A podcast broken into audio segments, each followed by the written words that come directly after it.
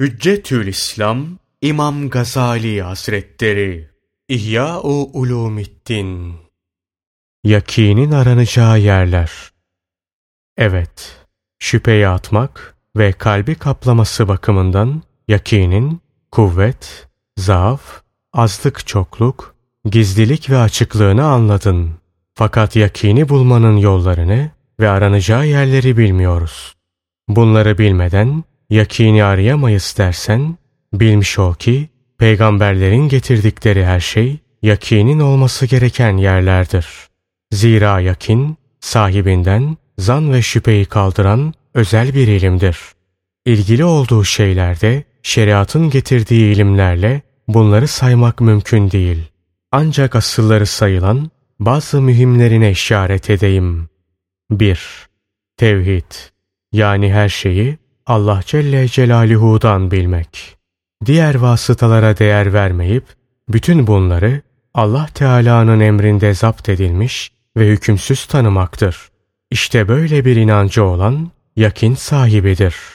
Eğer imanla beraber kalbinden şüphe imkanı kaybolursa iki mananın biriyle yakin sahibi olur. Eğer imanla beraber vasıtalara kızmak, teşekkür etmek gibi halleri kaldıracak ve vasıtaları teşekkür ve kasapta hiçbir dahli olmadan kalem ve el seviyesine indirecek şekilde kalbin de kuvvetlenirse ikinci manada yakin sahibi olur. Bu makam yakinin en şerefli makamı, birinci yakinin semerisi, ruhu ve faydasıdır.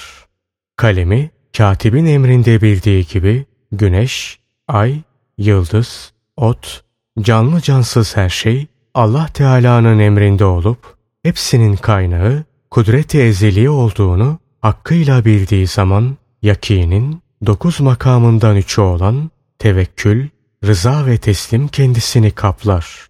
Gazap, kin, haset ve kötü huylardan emin olur. İşte yakin yollarının biri budur. Yakinin faydalarından biri Allah Teala'nın yeryüzündeki bütün canlı varlıkların rızkı Allah üzerinedir buyurduğu, rızka kefil olduğuna tevekkül ve güven ve kendisi için takdir edilenin kendisine geleceğine yakin bunlardan doğar. Bunlar kalbinde ne kadar kuvvetlenirse rızkını o nispette güzel yollardan arar. Hırsı, tamağı azalır ve kaybettiğine üzülmez. Bu yakinin sağladığı iyi neticelerden biri de taat ve ibadetle güzel ahlaktır. Zerre kadar iyilik edenlerin mükafatını, zerre kadar fenalık edenlerin de cezasını göreceğini kalbine yerleştirmek bu yakinin alametlerindendir. Bu da sevap ve azaba yakini ifade eder. Tokluğu ekmekte bildiği gibi sevabı taatte, helaki, zehirde, zehirli yılanlarda bildiği gibi azabı günahta bilir de açlığını gidermek için ekmeğini elde etmeye ve onu korumaya çalıştığı gibi taat ve ibadetinde azını çoğunu korur ve onu elde etmeye gayret eder. Zehrin azından ve çoğundan kaçındığı gibi günahın da küçüğünden ve büyüğünden, azından ve çoğundan kaçınır. Birinci manada yakin, bütün müminlerde bulunur. Fakat ikinci manadaki yakin, ancak mukarreplerde, yani Allah Celle Celaluhu'ya yakın olanlarda bulunur. Bu yakinin faydası, bütün hal ve hareketlerinde kendisini doğru murakabe etmek, takvada ileri gitmek ve her türlü fenalıktan sakınmaktır. Yakin, ne kadar kuvvetli olursa fenalıktan kaçınmak, iyiliğe başvurmakta o nispette çok olur. Her halini Allah Teala'nın bildiğini, gönlünden geçenleri, gizli hatıra ve düşüncelerini müşahede ettiğini bilmekte bu yakindendir.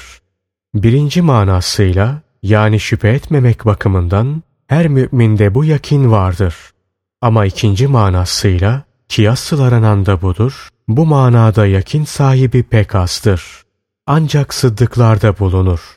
Bunun da neticesi kendisinin padişah huzurunda takındığı tavır gibi tenha yerlerde de Allah Celle Celaluhu'nun huzurunda olduğunu düşünerek ona göre terbiyesini takınmasıdır. Hakikaten bu gibi yakin sahipleri Tenhalarda da edebe riayet eder ve her nevi kötü hareketlerden çekinir. Batıni düşünceleri zahiri hareketlerine uyar. İçi dışı bir olur.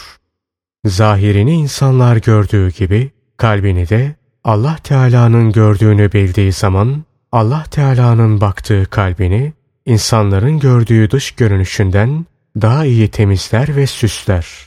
Yakinin bu makamı haya, haf, korku, zillet, kendini küçük görme, alçak gönüllülük, tevazu ve benzeri iyi huyları doğurur. Bu iyi huylarda üstün taatler yapmayı temin ederler. Sözün kısası, bütün bu manalarıyla yakin, büyük bir ağaç gibidir. Kalpteki bu ahlaklarda, o ağacın dalları, bu ahlaklardan meydana gelen taat ve ibadette, o dalların meyveleri gibidir. Yakin, bunların aslı ve esasıdır. Onun burada saydığımızdan çok fazla kapıları ve yolları vardır. İnşallah dördüncü ciltte ayrıntılarıyla anlatılacaktır. Yakinin manasından şimdilik bu kadarı kafidir. Ahiret alimlerinde aranan alametlerden biri de daima mahzun, kalbi kırık, başı önde olmak ve sükut etmektir. Allah Teala'dan korktuğunu kıyafetinde, elbisesinde, ahlakında, işinde, duruşunda, konuşmasında ve sükutunda belli etmelidir. Ona her bakan Allah Teala'yı hatırlamalı, görünüşü ilmine şehadet etmeli. Mert insanın yüzü aynasıdır. Ahiret alimleri vakar ve alçak gönüllülükleriyle simalarından bilinirler. Denildi ki, Allah Teala'nın kullarına giydirdiği elbisenin en güzeli, ağır başlılık içinde tevazu elbisesidir. Bu enbiya kisvesi, salihler, sıddıklar ve alimler simasıdır. Ama yığın yığın sözler, ağzı yayarak konuşmalar, bol bol gülüşmeler, konuşma ve harekette aceleler, hepsi küfran nimet ve Allah Celle Celaluhu'nun asabından emin olmaktan ileri gelir. Bu gibi hareketler Allah Celle Celaluhu'yu bilen alimlerin değil, dünyaya bağlanan gafillerin adetidir. Çünkü Allah ona rahmet etsin, Abdullah Tüsteri Hazretlerinin söylediği gibi alimler üç kısımdır. 1. Allah Teala'nın emirlerine alim, eyyamına alim değil. Bunlar helal haram müftüleridir ki bu ilim haşyet denen iç korkusunu sağlamaz. 2. Emrini, eyyamını bilmez, yalnız Allah'ı bilir. Bunlar da umum Müslümanlardır. 3. Allah Teala'yı da, emrini de, eyyamını da bilir ki sıddıklardır. Haşyet ve huşu ancak onlarda tecelli eder. Tüsteri Hazretleri, eyyam demekle geçmiş ve gelecek insanlara Allah Teala'nın verdiği gizli nimetlerini ve ukubetlerini kastetmiştir. Kim bunları anlarsa korkusu çoğalır, huşuğu belli eder. Allah ondan razı olsun. Hazreti Ömer şöyle demiştir. İlim öğrenin. İlimle beraber ağır başlılığı, yumuşaklığı da öğrenin. Hocalarınıza karşı alçak gönüllü olun. Sizden öğrenenler de size böyle olsun. Sakın alimlerin kibirlilerinden olmayın. Çünkü böyle olursanız ilminiz cehlinize üstün gelemez. Denildi ki Allah Teala kime ilim verirse ilmin yanında ilmi, tevazuyu ve güzel huyu da ona verir. İşte faydalı ilimde böyle olanıdır. Eserde varit oldu ki kime ilim, züht, tevazu ve güzel ahlak verildiyse o kimse müttekilerin imamıdır. Hadis-i şerifte şöyle buyruluyor. Ümmetimin iyilerinden bir cemaat var ki ilahi rahmetin genişliğinden açıkta gülerler. Azabının korkusundan da gizli yerlerde ağlarlar. Bedenleri yerde, gönülleri göklerdedir. Ruhları dünyada, akılları ise ahirettedir. Yürümeleri vakarla, buluşmaları ise sebepledir. Hazreti Hasan-ı Basri rahmetullahi aleyh şöyle demiştir. Hilim, ilmin vesiri, rıfk babası, tevazuysa gömleğidir. Bişr bin Haris, rahmetullahi aleyh şöyle demiştir.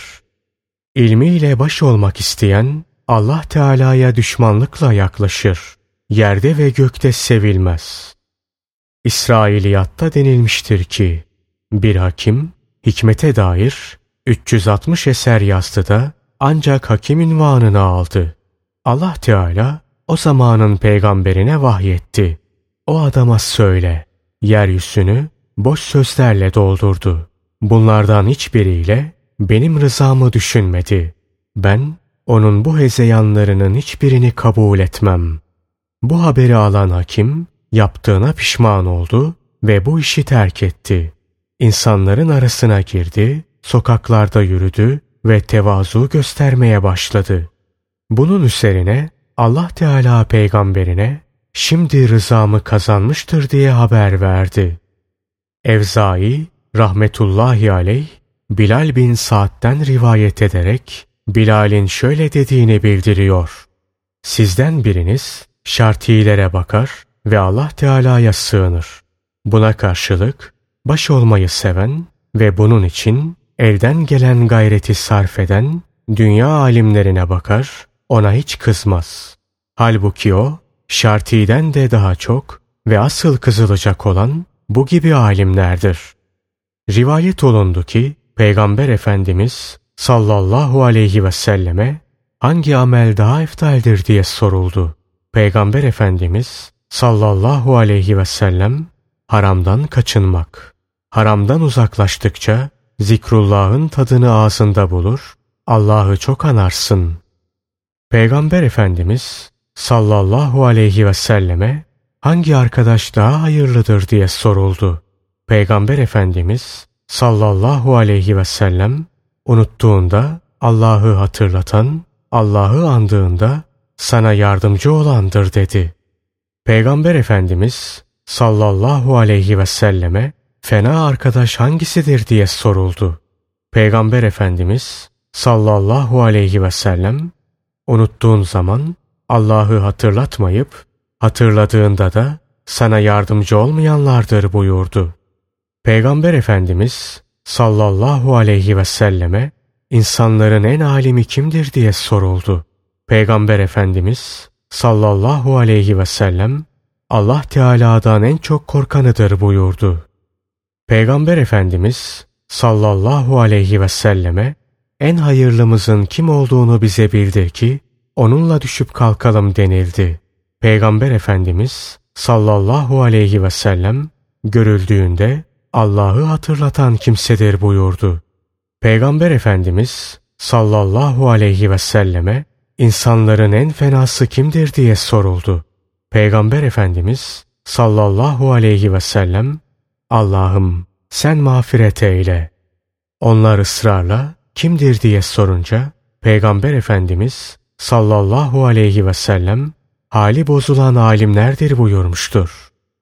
Yine Peygamber Efendimiz sallallahu aleyhi ve sellem şöyle buyurmuştur. Şüphesiz ahirette en çok huzur içinde olan, dünyada en çok düşünendir. Ahirette en çok gülen, dünyada en çok ağlayandır. Ahirette en çok sevinçli olan, dünyada en çok mahzun olandır. Allah ondan razı olsun. Hazreti Ali bir hutbesinde şöyle demiştir. Nefsim rehin, ben de kefiliyim. Takva üzerine olan kavmin ekini kurumaz ve hidayet üzere bir aslın zemini susamaz. İnsanların en cahili kendini bilmeyendir. Şüphesiz Allah Teala'nın en çok buğz ettiği, şuradan buradan malumat edinip, onunla fitne karanlıklarına dalan kimsedir. Ancak insanlardan kendisine benzeyen ayak takımları ona alim der. Halbuki bir gün bile salim olarak ilimle yaşamamıştır. İlmin kifayet eden azı, azdıran çoğundan hayırlıdır. Ta ki böyle lüzumsuz fazla ilim edindiği zaman başkalarının tereddüt ettikleri meseleleri çözmek için ilim kürsüsüne otururlar. İhtilaflı meselelerde doğru mu yanlış mı anlamadan kendi çürük fikirlerini öne sürerler ki bu fikirlerin sağlamlığı örümcek yuvasından ileri geçmez. Bilmesi cahilane, düşmesi ise amiyanedir. Kibrinden bilmediği meselelerde Allah bilir demez ki selamete ersin. İlme ciddi şekilde sarılıp ondan istifade etmek istemez. Yanlış hükümleriyle davaları da kendisinden şikayetçidir.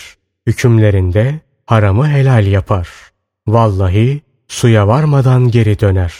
Kendisine verilen işlerin ehli değil. İşte bu gibiler asabı ve ömür boyunca feryadu figan ile ağlamayı hak eden kimselerdir. Allah ondan razı olsun. Hazreti Ali şöyle demiştir. İlim meclisinde ciddi davranın. İlmi şakaya almayın. Çünkü ilim değerini kaybeder. Bazı selef diyorlar ki, alim her gülmesinde ilimden bir parçasını atmış olur. Denildi ki, muallimde üç haslet toplanırsa, öğrenciye ait bütün nimetleri tamamlamış olur. Bunlarda öğretmende sabır, öğrenciye karşı tevazu, bir de güzel ahlaktır. Öğrencide de üç haslet bulundu mu, muallimin aradığı bütün nimetleri tamamlamış olur. Akıl, terbiye ve iyi anlayış. Kısacası ahiret alimleri Kur'an'ın gösterdiği ahlaktan ayrılmazlar. Çünkü onlar Kur'an'ı baş olmak için değil, hükmüyle amel etmek için okurlar. Allah ondan razı olsun. İbni Ömer Hazretleri şöyle demiştir. Bir zamanda yaşadık ki kimimiz Kur'an inmeden iman etti. Sonra sureler indi. Helal haram, emir ve nehyini öğrendiler. Bunların anlayamadığı hiçbir şey olmazdı. Halbuki bir takım kimseler gördüm ki iman etmeden evvel kendisine Kur'an geldiği halde Fatiha'dan sonuna kadar okur da emrinden ve nehyinden bir şey anlamadığı gibi üzerinde de durmaz. Sözleri olgunlaşmadan rüzgarla yere düşen bozuk hurma taneleri gibidir. İlmi dilindedir. Bunu hakim rivayet etti ve Buhari ile Müslim'in şartı üzerine sahihtir dedi. Diğer bir haberde aynı mealde şöyle buyuruyor. Biz Peygamber sallallahu aleyhi ve selleme Kur'an gelmeden iman ettik. Bir takım kimseler gelecek ki iman etmeden Kur'an kendilerine verilecektir. Onlar harflerine riayet edecek fakat çerçevesini aşacak, hükmüyle amel etmeyeceklerdir. Biz okuyucuyuz. Bizden daha iyi okuyan kimdir? Biz alimiz. Bizden alimi kimdir derler. İşte Kur'an'dan hisseleri ancak budur. Diğer bir ifadede ise işte bunlar bu ümmetin fenalarıdır. Denildi ki ahiret alimlerinin alametlerinden olan beş ahlak Kur'an-ı Kerim'in beş ayetinden alınmıştır. Onlarda haşyet, huşu, kalbi ve bedeni tevazu, alçak gönüllülük, güzel ahlak ve ahireti dünyaya tercih ki buna zühd denir. Haşyetin alındığı ayeti kerime. Fatır suresi 28. ayeti kerime. Allah'tan korkan ancak alimlerdir. Huşuğun alındığı ayeti kerime. Ali İmran suresi 199. ayeti kerime. Allah için korkarlar da Allah'ın ayetlerini az bir paraya satmazlar. Tevazuun alındığı ayeti kerime. Hicr suresi 88. ayeti kerime. Müminler için kanatlarını indir. Güzel ahlak. Ali İmran suresi 159. ayeti kerime. Allah'ın rahmetiyle onlara yumuşak davrandın. Zühdün alındığı ayeti kerime. Kasas suresi 80. ayeti kerime. Kendilerine ilim verilenler dediler ki, yazıklar olsun size, iman edip salih ameller işleyenlere Allah'ın vereceği sevap daha hayırlıdır. Vakta ki Peygamber Efendimiz sallallahu aleyhi ve sellem Allah hidayetini dilediği kimsenin göğsünü İslam için genişletir. Ayet-i celilesini okudu. Kendilerine bu şerh-i sadr göğüs genişliği nedir diye sordular. Peygamber Efendimiz sallallahu aleyhi ve sellem nur kalbe akıtıldığı zaman göğüs açılır ve genişler buyurdu. Bunun bir alameti var mıdır diye sormaları üzerine Peygamber Efendimiz sallallahu aleyhi ve sellem evet vardır.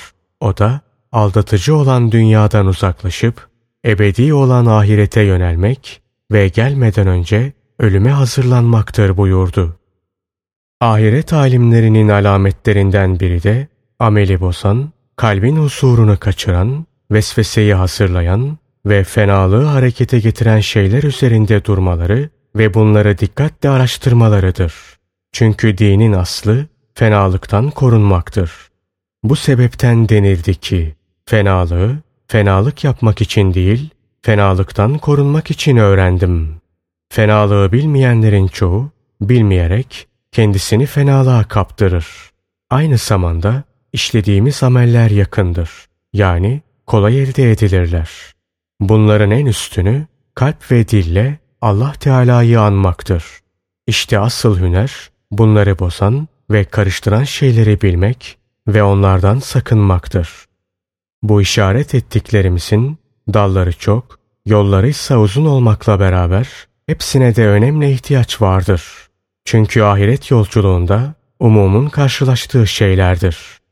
Dünya alimleri ise hüküm ve fetvalarında garip ve lüzumsuz şeyleri ararlar da kendilerine ömürlerinde bir defa bile lazım olmayacak, olsa da onlar için değil, belki gelecek nesiller için olacak lüzumsuz şeylerle yorulur dururlar. Halbuki böyle bir şey olsa da onu çözecek nice kimseler vardır. Hayrettir ki gece gündüz tekrar edip duran hatıralarında, vesvese ve amellerinde kendilerine lazım olan mühim tarafı ihmal ederler. Allah Teala'nın rızasına, halkın teveccühünü ve dünya kodamanlarının kendisine muhakkik ve müdekkik demelerini tercih ederek kendisine ehemmiyet de lazım olan şeyi başkasına pek ender lazım olacak şeyle değiştirmek kadar saadetten uzak ne olabilir? Bu gibi alimlerin cezası dünyada halk tarafından kabul görmemek ve zamanın nöbet nöbet gelen musibetleriyle kederlenmektir. Ahirette ise hakiki alimlerin alacakları büyük mükafatları ve kendilerinin müflis olduğunu görmekle hasret çekmektir ki bundan büyük hüsran olmaz. Sözü en çok peygamberler sözüne, hidayeti en çok sahabe hidayetine benzeyen ve bunda herkesin ittifak ettiği Hasan-ı Basri Hazretleri rahmetullahi aleyhin en çok anlattığı ve üzerinde durduğu kalbe gelen hatıralar, amellerin fesadı, nefsin vesvesesi ve nefsani şehvetlerin gizli ve kapalı taraflarıydı. Hasan-ı Basri Hazretleri rahmetullahi aleyhe ya Eba Said bu senin dediklerini kimseden duymuyoruz. Bunları nereden öğrendin diye sorduklarında Huzeyfe Tül Yemani'den derdi. Hazreti Huzeyfe'ye de aynı şekilde sahabenin hiçbirinden duymadıklarımızı senden dinliyoruz. Bunları nereden öğrendin diye sorduklarında Hazreti Huzeyfe Resulullah sallallahu aleyhi ve sellem'den öğrendim.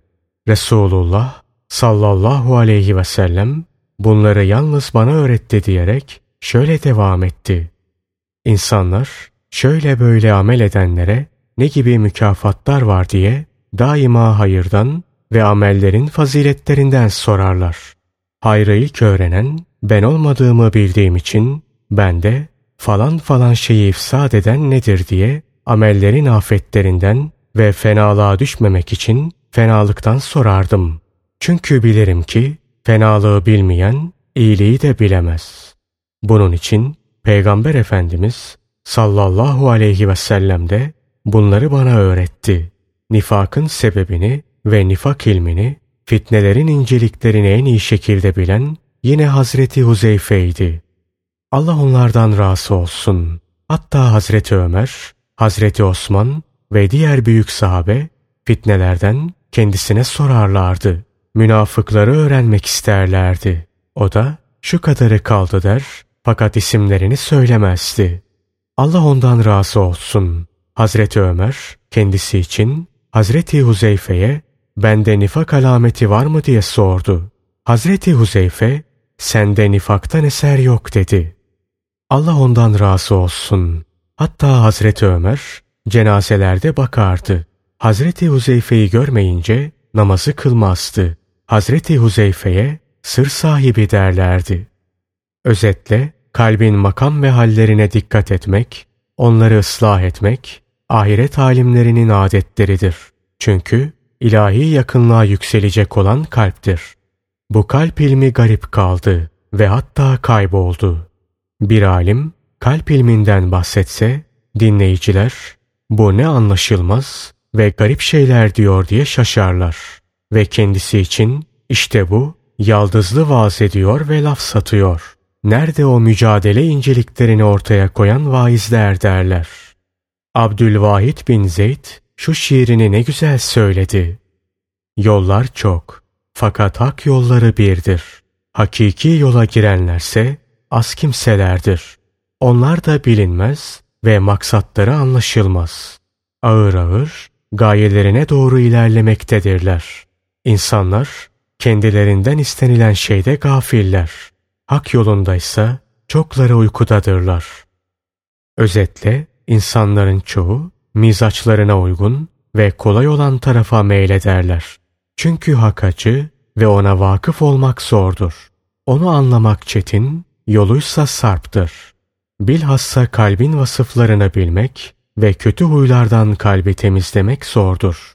Çünkü bu daima ruhun bedenden sökülüp çıkarılmasıdır. Sahibi ise şifa ümidiyle acılığına dayanarak ilacı içen kimseye ölümünde meleğin müjdesiyle iftar etmek için ömrünü oruçla geçiren kimseye benzer. Bunun için denirdi ki Basra'da 120 vaiz varken bunlardan yalnız üç tanesi yakin ilminden, kalbin hallerinden ve iç sıfatlardan bahsederdi. Bunlarda Allah'ın rahmeti üzerlerine olsun Abdullah Tüsteri Hazretleri, Subayhi ve Abdurrahim'di. Ötekilerin dersine kalabalık cemaat devam ettiği halde bunların dersine pek az kimseler gelirdi. On kişiyi geçmezdi. Çünkü kıymetli şeyin kadrini özel kimseler bilir. Zira kıymetli şeyler ancak özel kimselere yaraşır. Herkese verilen şeyin kıymeti de azdır. Ahiret alimlerinin alametlerinden biri de ilminin kalp açıklığı ve basiretine dayanması, körü körüne başkalarını taklit etmemesidir. Emrinde ve nehyinde taklit edilecek olan ancak sahibi şeriat, Peygamber Efendimiz sallallahu aleyhi ve sellem'dir. Sahabeyi taklitse onların işleri peygamberlerden duyduklarına delalet etmesi bakımındandır. Peygamberimiz sallallahu aleyhi ve sellemin sözünü ve işini kabul ederek taklit ettiğimiz zaman layık olan söz ve işlerindeki incelikleri de öğrenmeye heves etmektir.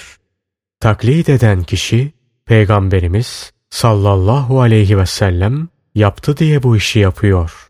Şüphesiz Peygamber sallallahu aleyhi ve sellemin her yaptığında bir hikmet var. O halde işindeki ve sözündeki sırrı ve hikmeti de araştırmak lazımdır. Yalnız söylenen ve yapılanı öğrenmekle iktifa eden kimse alim değil, ilmin kabıdır. Bu sebepten hikmet ve sırları idrak etmeden ezberleyen kimseye alim değil, ilmin kabıdır denir. Kimin kalp gözünden perde kalkar ve ilahi nurla aydınlanırsa, diğer fertleri taklit etmez. Kendisi taklit edilir ve kendisine uyulur. Bu sebepten Allah ondan razı olsun İbni Abbas Hazretleri şöyle demiştir. Resulullah sallallahu aleyhi ve sellem'den başka herkesin ilminden alınanı da olur, atılanı da olur. Allah ondan razı olsun. İbni Abbas Hazretleri Zeyd bin Sabit'ten fıkıh, Übey bin Kab'den de kıraat ilmi öğrendi. Sonra her ikisine de bazı hususlarda muhalefet etti. Nitekim bazı geçmiş alimler şöyle derlerdi. Resulullah sallallahu aleyhi ve sellem'den bize geleni gözümüz ve başımız üstüne kabul ederiz. Sahabeden gelenden aldığımız da olur, attığımız da olur. Tabiine gelince onlar da insan, biz de insanız. Sahabenin fazileti Peygamber Efendimiz sallallahu aleyhi ve sellemin hal ve hareketlerini bizzat görmeleri ve sözlerindeki hikmetin gönüllerinde zuhur etmesi bakımındandır. Bunların bu hali ibare ve rivayete girmeyecek şekilde kendilerini doğruya ulaştırdı. Çünkü kendilerini birçok hatalardan koruyacak nuru nübüvvet onları maksada ulaştırmıştır. Başkalarından duyulan şeylere dayanma, makbul olmayan bir taklit sayıldığına göre kitaplara ve eserlere dayanmada makbul olmaktan çok uzaktır. Çünkü sahabe ve ilk tabi'in devirlerinde kitap denen bir şey yoktu. Bunlar ancak Hicri 120 yılından sahabenin hepsi tabiinin büyüklerinden olan Said bin Müseyyep, Hasan-ı Basri ve diğerlerinin ölümünden sonradır. Evvelkiler Kur'an-ı Kerim'i okutmaya, manasını düşünmeye, tefekkür ve tezekküre mani olur korkusuyla kitapların ve hatta hadislerin yazılmasını hoş görmezlerdi. Bizim ezberlediğimiz gibi siz de ezberleyin derlerdi.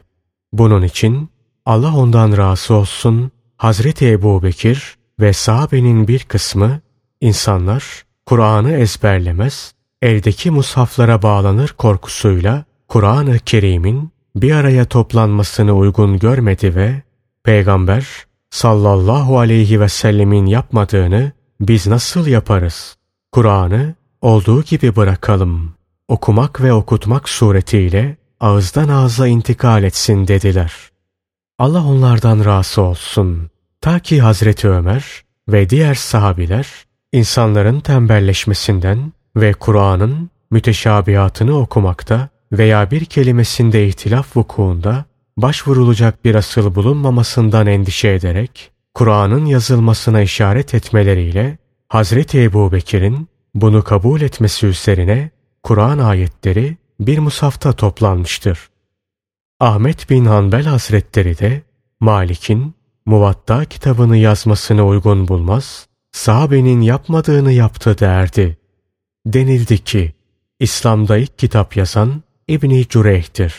Eseri hadisle alakalıdır. Hicri 146 yılında vefat etmiştir. Mekke'de de Mücahit, Ata ve İbni Abbas'ın ashabından rivayet ettiği tefsir mevzuundaki Hurufut Tefasir isimli eseri yazmıştır. Ma'mer bin Raşid Sanani ise Yemen'de Peygamberimiz sallallahu aleyhi ve sellemin sünnetleri hakkında kitap vücuda getirmiştir. Daha sonra Medine'de Malik bin Enes Muvatta adlı eserini Süfyan-ı Sevri Hazretleri de Cami adlı eserini tasnif etmiştir. Sonra 4. asırda kelama dair eserler yazılmaya başlandı. Dedikodular ve makaleleri iptale daldılar. Daha sonra insanlar bunlara, kıssalara ve bunlardan vaz etmeye heves etti. Bundan sonra yakin ilmi kaybolmaya başladı. Kalp ilmi, nefsin sıfatları, şeytanın hile yollarını aramak ilimleri garip kaldı. Yine az kimseler müstesna, çokları bu ilimlerden yüz çevirdi. Kelam mücadelelerine ilim, kafiyeli konuşup, yaldızlı cümlelerle sözlerini süsleyenlere de alim denilmeye başlandı. Bunun başlıca sebebi, dinleyen cemaatin hakikati seçebilecek uygunlukta olmayıp, sahabenin ilim ve ahlakını bilemediklerinden aralarındaki farkı anlayamadıklarındandır. Bu suretle bu gibilere alim dendi de seleften halefe bu isim intikal etti. Ahiret ilmi dürüldü. İlimle kelam, lafçılık arasında fark kalmadı. Havaslardan başkası laf satmakla ilmi ayıramaz hale geldi. Ancak havas olanlardır ki hangisi daha alimdir diye kendilerine sorulduğunda falanca alim, falanca da lafçı diyebilirler ve lafçılıkla ilmi birbirinden ayırabilirlerdi. İşte böylece geçmiş asırda din zayıflamaya başladı. Ya bu zaman hakkındaki kanaatin nedir diye sorarsan derim ki iş öyle bir raddeye geldi ki bu gibi hataları düzeltmek isteyenlere Mecnun diyecek kadar ileri gittiler. Bu zamanda en doğrusu insanın sükut edip kendi nefsiyle meşgul olmasıdır. Ahiret alimlerinin alametlerinden biri de halkın ittifakıyla olsa bile sonradan ortaya çıkarılan şeylere kıymet vermeksizin onlardan kaçınmaktır. Sahabenin hali ahlak ve ilimler üzerinde olmalıdır. Onların bütün gayretleri ders okutmak, kitap yazmak, mübahase etmek, kadılık, valilik, vakıf yöneticiliği, vasilik, yetim malı yemek, padişahlar arasına karışmak ve onlarla iyi geçinmek miydi? Yoksa Allah Teala'dan korkup kendilerine acımak, Allah'ın nimetlerini tefekkür, nefsle mücahede, iç ve dış murakabe, günahların küçük ve büyüğünden kaçınmak, nefsin gizli şehvetlerini, şeytanın hilelerini ve benzeri batın ilimlerini aramak mıydı? İşte hakiki Müslümanın vazifesi, sahabe-i kiramın halleriyle hallenmek, onların yaptıklarına vakıf olmaktır.